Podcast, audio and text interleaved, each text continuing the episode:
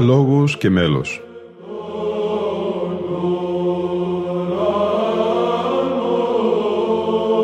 Προσεγγίσεις στη μυσταγωγία της ψαλτικής τέχνης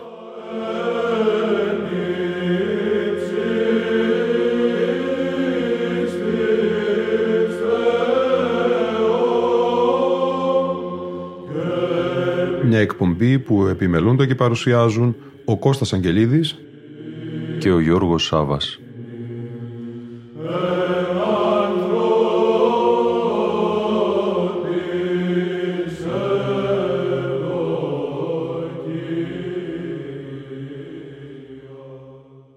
Αγαπητοί φίλοι ακροατές και φίλες ακροάτριες, η σημερινή αλλά και η επόμενη εκπομπή μας θα είναι αφιερωμένες στη μνήμη του άρχοντος πρωτοψάλτου της σειράς Μητροπόλεως Χαλκιδόνος Κωνσταντινούπολεως, Γεωργίου Ρεμόνθου.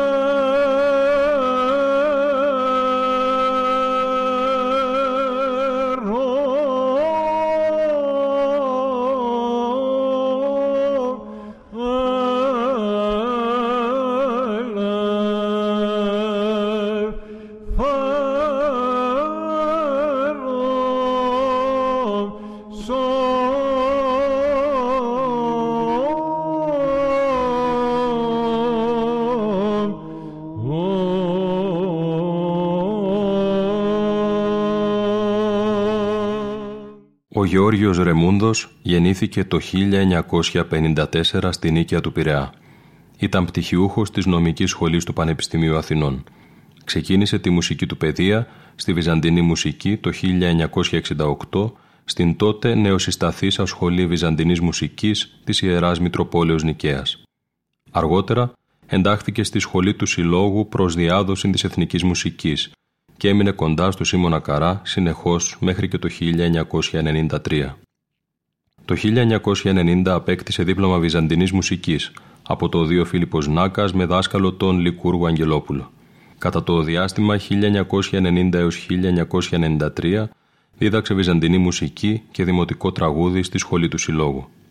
Δημιούργησε πρότυπο βυζαντινό χορό από 20 περίπου μέλη, επωνομαζόμενο οι Καλοφωνάριδες, ο οποίος έχει λάβει μέρος σε πολλές εκδηλώσεις εντός και εκτός Αθηνών και είχε συμμετάσχει σε ραδιοφωνικές και τηλεοπτικές εκπομπές στην κρατική ραδιοφωνία και τηλεόραση. Από το 1991 έως το 2014 υπηρέτησε ως πρώτος ψάλτης στον Πανεπιστημιακό Ιερό Ναό Ισοδίων της Θεοτόκου Παναγία Καπνικαρέα. Τιμήθηκε με το οφίκιο του άρχοντος πρωτοψάλτου της Ιεράς Μητροπόλεως Χαλκιδόνος Κωνσταντινούπολεως. Το 2021 κυκλοφόρησε το πόνημα που επί δωδεκαετία, όπως έλεγε ο ίδιος, τον απασχόλησε με συντμήσεις παπαδικών μελών Βυζαντινών και μεταβυζαντινών μελοποιών, καθώς και δικές του συνθέσεις. Εκοιμήθη την 3η 21 Ιουνίου του 2022 σε ηλικία 68 ετών. Η δισκογραφία του χορού Καλοφωνάριδες αριθμεί έξι δίσκους. Οξία βαρία πεταστή, η ακολουθία του νυμφίου, όρθρος της Μεγάλης Τετάρτης, αγγέλων το σύστημα εις το ανθρώπινο γένος, γεύσαστε και είδετε, σώμα Χριστού μεταλάβετε και ο υψωθής εν το σταυρό, αποσπάσματα των οποίων θα μας συνοδεύσουν σε αυτό το διήμερο μνημόσυνο αφιέρωμα.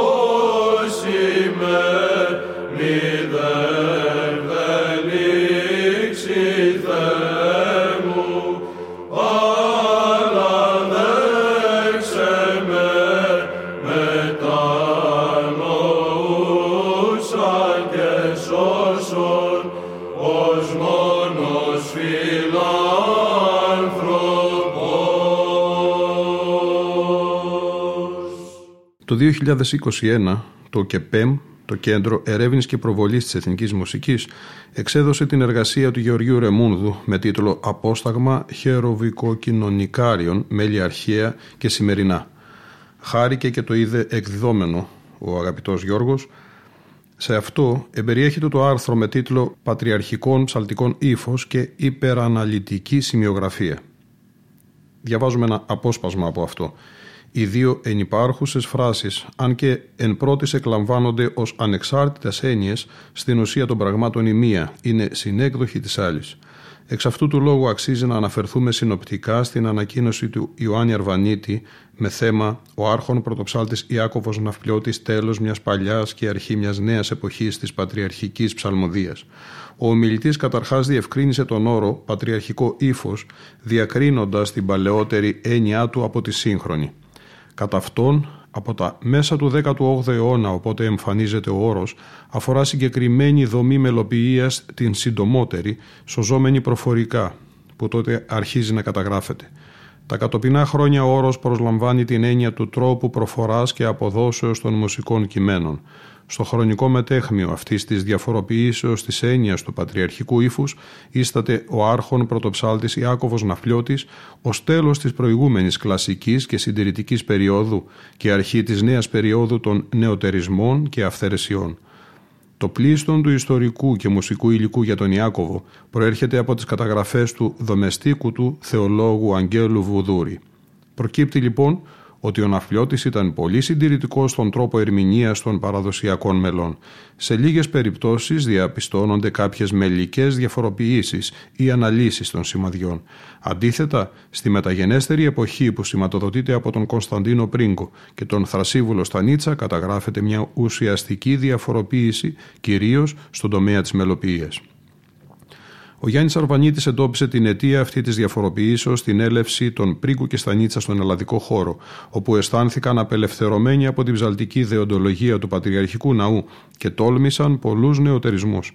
Ωστόσο στην Ελλάδα, αυτοί οι νεοτερισμοί θεωρήθηκαν το γνήσιο πατριαρχικό ύφος και έγιναν το έναυσμα των κατοπινών, αυθαιρεσιών και παντίων διασκευών των κλασικών εκκλησιαστικών μελών. Κλείνοντας την εισήγησή του, πρότεινε ως θεραπεία του προβλήματος την επαναγωγή στα κλασικά και αυθεντικά μουσικά κείμενα.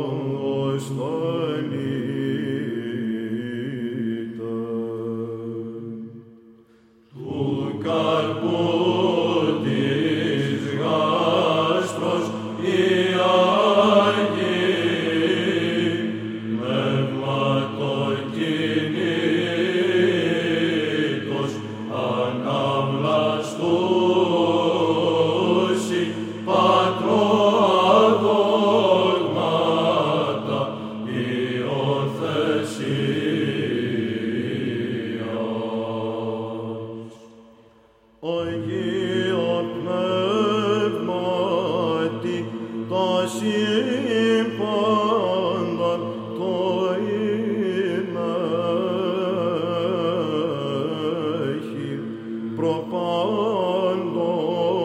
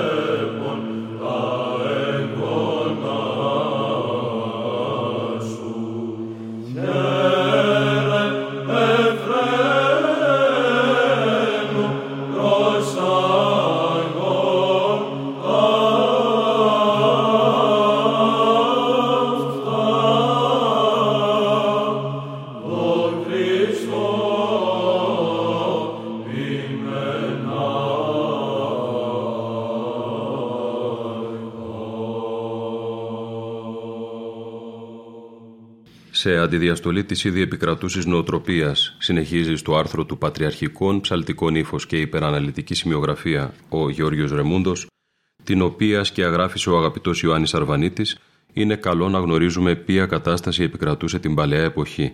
Θα ισχυριστεί κάποιος ότι οι εποχές διαφοροποιήθηκαν και διαμορφώθηκαν νέα δεδομένα. Μπορεί να διαμορφώθηκαν, αλλά ας μην λησμονούμε ότι η ψαλτική μας, όσο αρχαία είναι, άλλο τόσο είναι σημερινή. Α έχουμε λοιπόν κατά νου ότι οι παλαιότεροι διδάσκαλοι μελουργοί, προκειμένου να διατηρήσουν ανώθευτη την μορφολογία της ψαλτικής τέχνης, όντας αποτέλεσμα αργής και ενιαίας κατεργασίας πολλών γενεών, στηρίχθηκαν στην αυστηρή προσήλωση προς τους προγενεστέρους μελοποιούς και μουσικοδιδασκάλους, πράγμα το οποίο επέδρασε ανασταλτικά σε κάθε εξέλιξη που έτεινε να απομακρύνει τα μέλη από την αρχική τους μορφή, η οποία χαρακτηρίζεται από μοναδική καλλιτεχνική ιδιομορφία. Κοσμικοί μελουργοί, μοναχοί, ιερομόναχοι κλπ. ταυτίζουν την μουσική παράδοση του παρελθόντος με τη μελουργική τους δυνότητα. Είναι γεγονός ότι όπως όλοι γνωρίζουμε, το παλαιό σύστημα γραφής είχε στενογραφικό χαρακτήρα. Εκαλούνται οι σπουδάζοντες στην ψαλτική να μαθαίνουν από στήθους τα μαθήματα, πράγμα δύσκολο και χρονοβόρο. Έρχονται στη συνέχεια οι τρεις δάσκαλοι στις αρχές του 19ου αιώνα και μεταρρυθμίζουν το γραφικό σύστημα μέσω της αναλυτικής σημειογραφίας δια των εξηγήσεων των παλαιών μαθημάτων. Έτσι, με τα νέα δεδομένα, αφενός διασώθηκε το άκουσμα, η πιστότητα της προφορικής ψαλτικής παράδοσης, και αφετέρου οι σπουδάζοντες στην ψαλτική τέχνη απεγκλωβίστηκαν από την αποστήθους εκμάθησή της. Εξ αυτού του λόγου και μόνον οι διδάσκαλοι Χρήσανθο, Μητροπολίτης Δυραχείου και μετέπειτα Προύσης, Χουρμούζιος Γεωργίου Χαρτοφύλαξ και Γρηγόριος Πρωτοψάλτης καθιερώθησαν ως εθνικοί ευεργέτες στη συνείδηση των ιεροψαλτών για το έργο που μας άφησαν. Με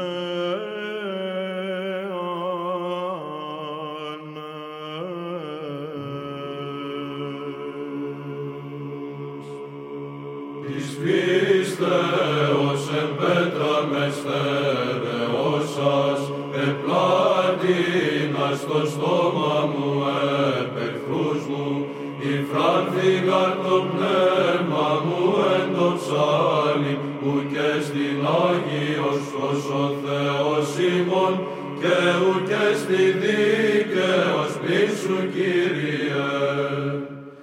Δόξα Συ ο Θεός ημών, δόξα Συ, εν και εμείς το συνέδριον των ανώμων, και γνώμη συναυρίζεται κάκο τρόπο, κατάκριτον τον ρίστην σε αποφύνε, Χριστέ ο ψάλλομεν, σύ Θεός ημών, και ουκε στη δίκαιος σου Κύριε.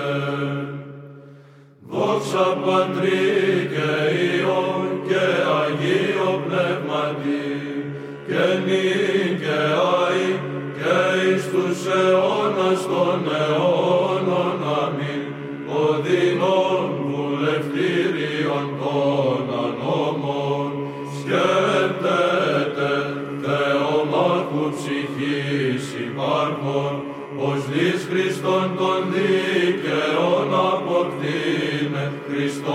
Shalom, Shalom, Shalom, Shalom,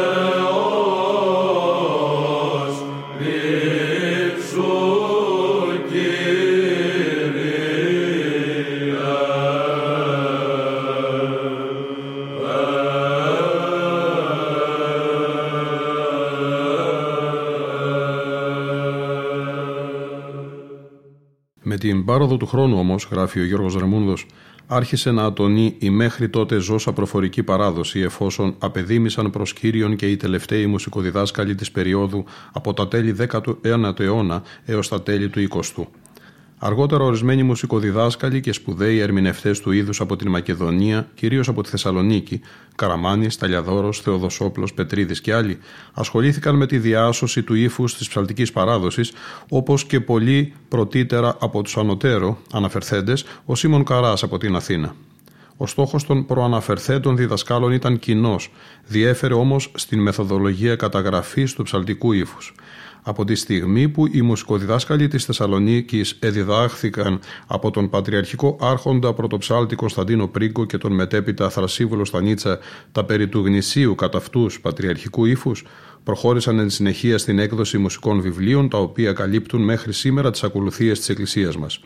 Η μέθοδος λοιπόν των διδασκάλων της Μακεδονικής Σχολής στην προσπάθειά τους να διασώσουν ζωντανή την προφορική ψαλτική παράδοση κατέφυγαν στην καταγραφή του ύφους των μαθημάτων μέσω της υπεραναλυτικής σημειογραφίας εφόσον αγνοούσαν παντελώς τα τεκτενόμενα της παλαιάς γραφής ως προς την μουσική έκφραση. Πρόκειται για προσπάθεια όντως φιλότιμη, στο διατάφτα όμως καθίσταται αδόκιμη και αποπροσανατολιστική, διότι συνεπάγεται πρώτον παραχάραξη του κλασικού συστήματος γραφής. Η ψαλτική μας τέχνη έχει μια ιδιώνυμη γλώσσα με συγκεκριμένη ορθογραφία και κανόνες. Η υπέρμετρη αλλίωση της γραφής με την υπεραναλυτική σημειογραφία είναι καθοριστική για την ύπαρξη ή την σταδιακή εξαφάνιση του κλασικού συστήματος, καθότι αποδυναμώνεται η χρήση του. Αυτό έχει ως αποτέλεσμα η πλειονότητα των ιεροψαλτών που καταφεύγει στην υπεραναλυτική σημειογραφία να επαναπάβεται στην εύκολη λύση μιας στήρα μελικής ανάγνωσης. Δεύτερον, μετατροπή των ποιοτικών σημαδιών σε ποσοτικά μέσω μιας δίθεν καλοπισμένης μετροφωνίας από την οποία χάνεται η λεπτότητα και η ευαισθησία του μέλους. Δίγοργα, τρίγοργα, παρεστηγμένα και όλα τα συμπαρομαρτούντα πλημμυρίζουν τα μουσικά κείμενα πέραν του ότι αυτά σφίζουν από ανορθογραφίες. Τρίτον, περιορισμός της ερμηνευτικής έκφρασης του ψάλλοντος. Όποιος ιεροψάλτης χρησιμοποιεί στο αναλόγιο του βιβλία με υπεραναλυτική σημειογραφία ψάλλει ό,τι βλέπει. Κατά αυτόν τον τρόπο υποβαθμίζεται, αποδυναμούται ή καλύτερα αδρανοποιείται η μουσική έκφραση του ψάλλοντος, με αποτέλεσμα να μεταλλάσσεται σε έναν παθητικό δέκτη. Τέταρτον, απόκληση, πληρέστερα θα έλεγα παραχάραξη της μορφολογίας της ψαλτικής τέχνης, όπως μας την παρέδωσαν οι ανά τους αιώνες διδάσκαλοι και μαΐστορες μελουργοί μέσω της ανάπτυξης των κατά είδος μελοποιίας μουσικών θέσεων. Το πρόβλημα είναι ιδιαίτερα έντονο στις σύγχρονες μελοποιήσεις, κυρίως παπαδικών μελών που αναφέρονται στις λειτουργικές ενότητες χειροβικών, κοινωνικών κτλ στην προσπάθειά τους στην σύγχρονη μελοποιή να προσδώσουν στα μέλη τους αυθεντικότερη κατά αυτούς ψαλτική έκφραση με θέσεις και επικύλματα τα οποία να αποτελούν πρωτοτυπία, μάλλον το αντίθετο πέτυχαν. Μια απλή παραβολή ενός κλασικού χεροβικού με αντίστοιχο νέο αρκεί για να εντοπιστεί η διαφορετική μορφολογική υπόστασή τους. No.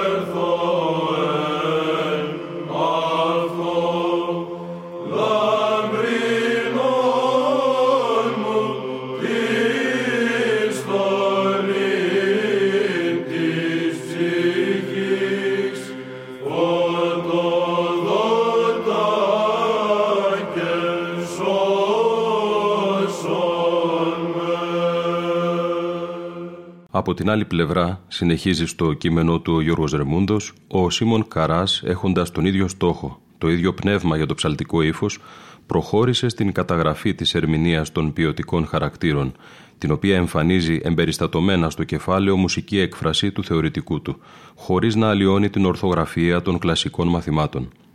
Είναι πασιφανές ότι αρκετά παλαιά χειρονομικά σημάδια, όπως παραδείγματος χάρη η πεταστή, η οξία, το ομαλόν, το έτερον, το αντικένομα κλπ., διατηρήθηκαν και στο ισχύον αναλυτικό σύστημα γραφής των τριών διδασκάλων.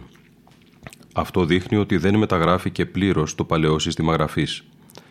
Ένα κατούτου κατόπιν σχολαστικής και πολυχρόνιας έρευνας επανέφερε και προτείνει προς ερμηνεία το 1 τρίτο εκ του συνόλου των χειρονομικών σημαδιών πράγμα που διασφαλίζει την πιστότητα του έργου του, διότι τις αναλύσεις που προτείνει τις συναντάμε κατά κόρον στις έντυπες εκδόσεις της υπεραναλυτικής σημειογραφίας, με τη διαφορά όμως ότι οι ιεροψάλτε που καταφεύγουν σε αυτήν ερμηνεύουν ασυνειδήτως τις αναλύσεις χωρίς να γνωρίζουν σε ποια ποιοτικά σημάδια αντιστοιχούν. Ο Σίμων Καράς, δίνοντας μεγάλη σημασία στη διδασκαλία της μουσικής έκφρασης και θέλοντας να μοιήσει τους μαθητές του στο πνεύμα της πηγαίας ερμηνείας του Ψάλιν, τόνιζε ότι η ερμηνεία των χειρονομικών σημαδιών πρέπει να είναι διακριτική. Πάντα όμως επεσήμενε ότι όσο βρίσκεται ο μαθητής στη φάση εκπαίδευσης, θα πρέπει να ερμηνεύει στερεότυπα τους χαρακτήρες ποιότητος μέχρι να τους αφομοιώσει και αργότερα, όταν οριμάσει, το πνεύμα του υμνολογικού λόγου θα κατευθύνει τον ψάλλοντα να αποδώσει με τα δέους ειλικρινίας την αληθινή πεμπτουσία της ψαλμοδίας σύμφωνα με το άνοιγμα της καρδιάς του.